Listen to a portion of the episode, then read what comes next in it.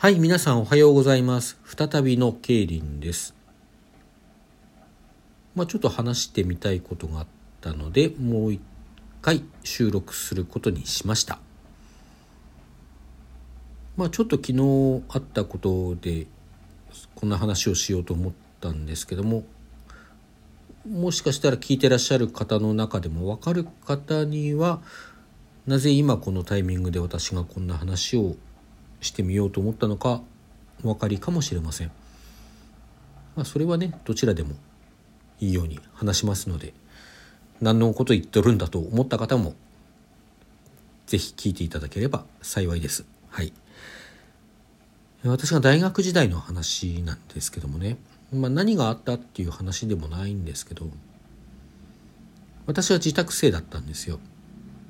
地元の大学に行ってたので自宅から、まあ、夏場はチャリですね。自転車に乗って。30分弱ですかね。学校に通い、まあ、冬は雪が降るとこだったんでね。電車とかで行ってましたけど。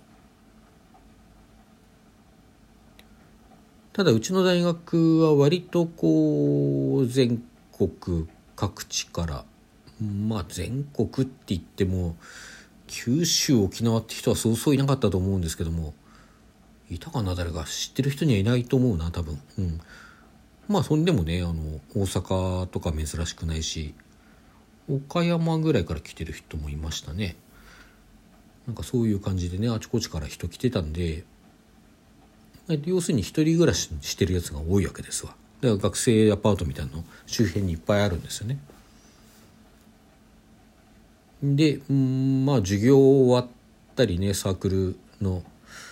合唱団に入っててね合唱部の合唱部？合唱団の練習が終わってからもうなんかまっすぐ帰るの寂しいなと思うとまあ飲み会行ったりもしましたけどねお金もそんなになかったんであの友達の家をこう吸収したりするわけですよ。急に襲うって書く吸収ね「こんばんは」とか言って入ってくんですね。でまあ何するでもなくねまあたまにこう気を利かせて何か買っていったこともあるようなないあったようななかったような 感じでね。でちょうどポテチあるよとかで「あくれくれ」とかボリボリボリなんか 食い荒らして帰ってくみたいな ことをやってたんですけどね。そういう時にやるって言うとゲームやるとかさあのいう人も多いのかなと思うんですけどゲームそれはね私があんまりやんないんですよね。やってたこともあるんだけどもなんかあんまり上手くなれないんでやめちゃったみたいな感じなんですよね。でまあたまたまなんですけどもだからっていうわけじゃないんだけどもあの特に居心地よくてしょっちゅう行ってたやつの家にはゲームはなかったんですよね。まあそれもあってこうゲームして過ごすってことは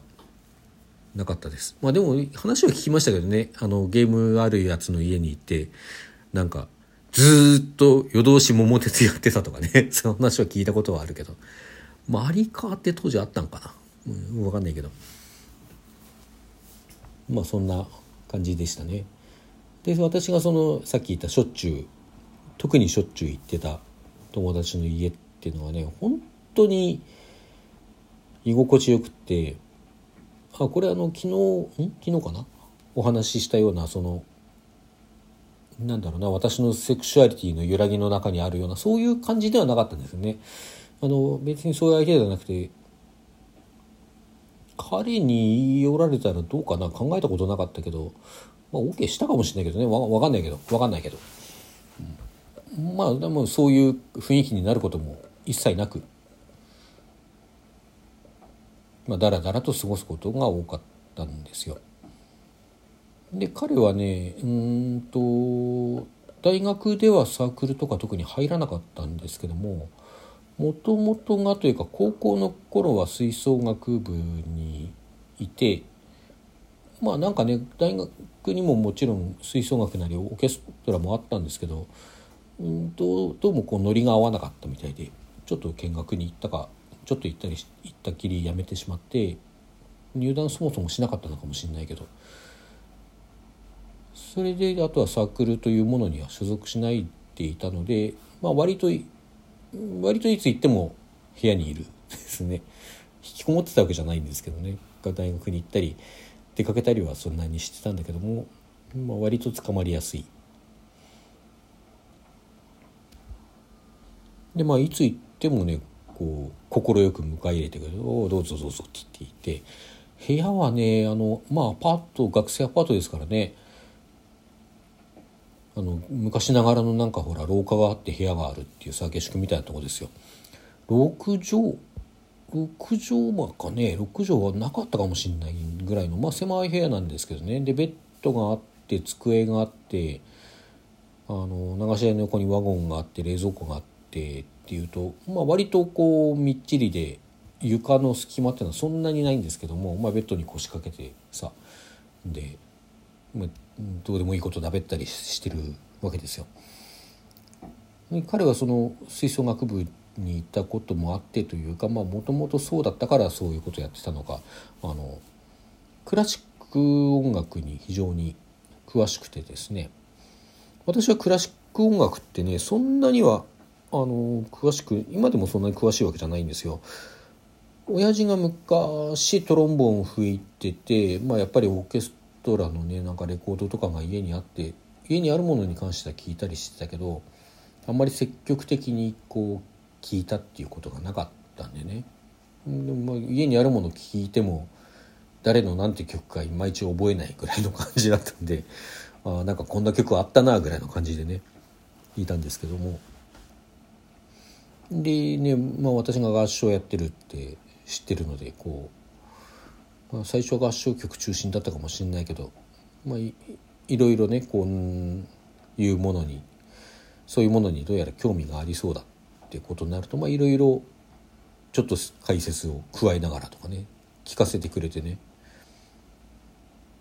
まあだから私のクラシックのこう知識というか経験というのは主にあそこの狭い下宿で得たものなんですよね。ブルックナーとかね好きになったのもそのそいつの影響です。シベリウスとかねあとストラヴィンスキーとかも割と聞かせてもらってまあ一時期聞いてましたけどそっちはそんなにはハマんなかったですかね。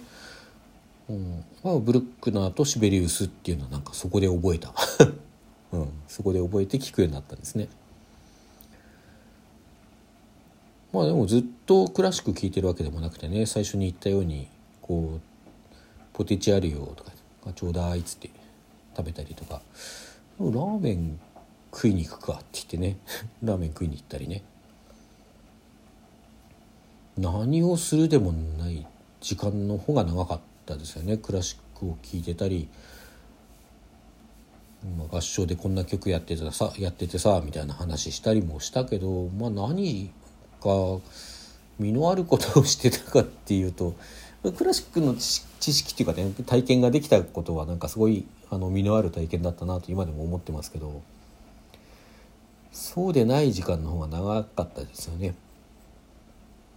まあそいつのうち本当に居心地いいんでねたまにこう私が行ってると、まあ、私の前に誰かいることもあったし行ってこうダラダラしてるとコンコンコンって言って誰か訪ねてくることもあってね3人とか4人とか多いと56人でその狭い部屋にぎゅうぎゅうなってなんか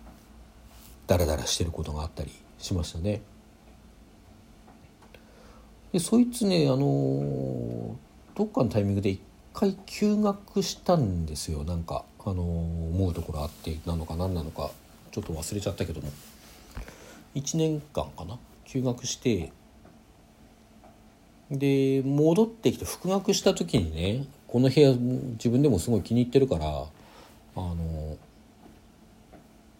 この部屋をキープしときたいんだっていうね。まあそれで大家さんなんかとも話がついてあの友達の中のある一人がね主に管理というか鍵を持1人っていうかまあ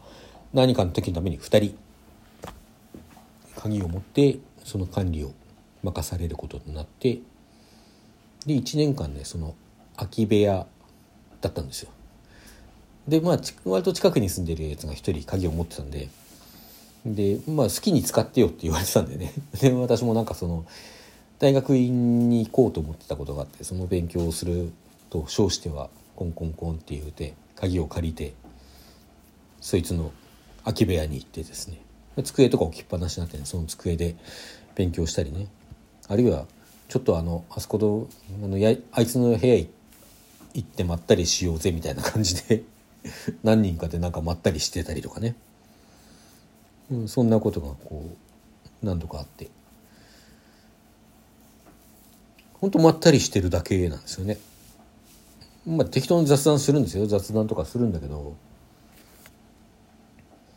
でまたねそいつの家に行くとこういたずらするやつがいてね。タバコ吸ってたんですそいつ。俺も吸ってたけども。でタバコをこう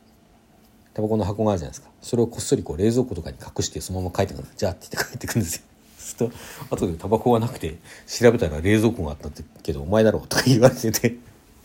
うん、まあ面白かったですね。まあね本当にダラダラダラダラしてただけの空間だった。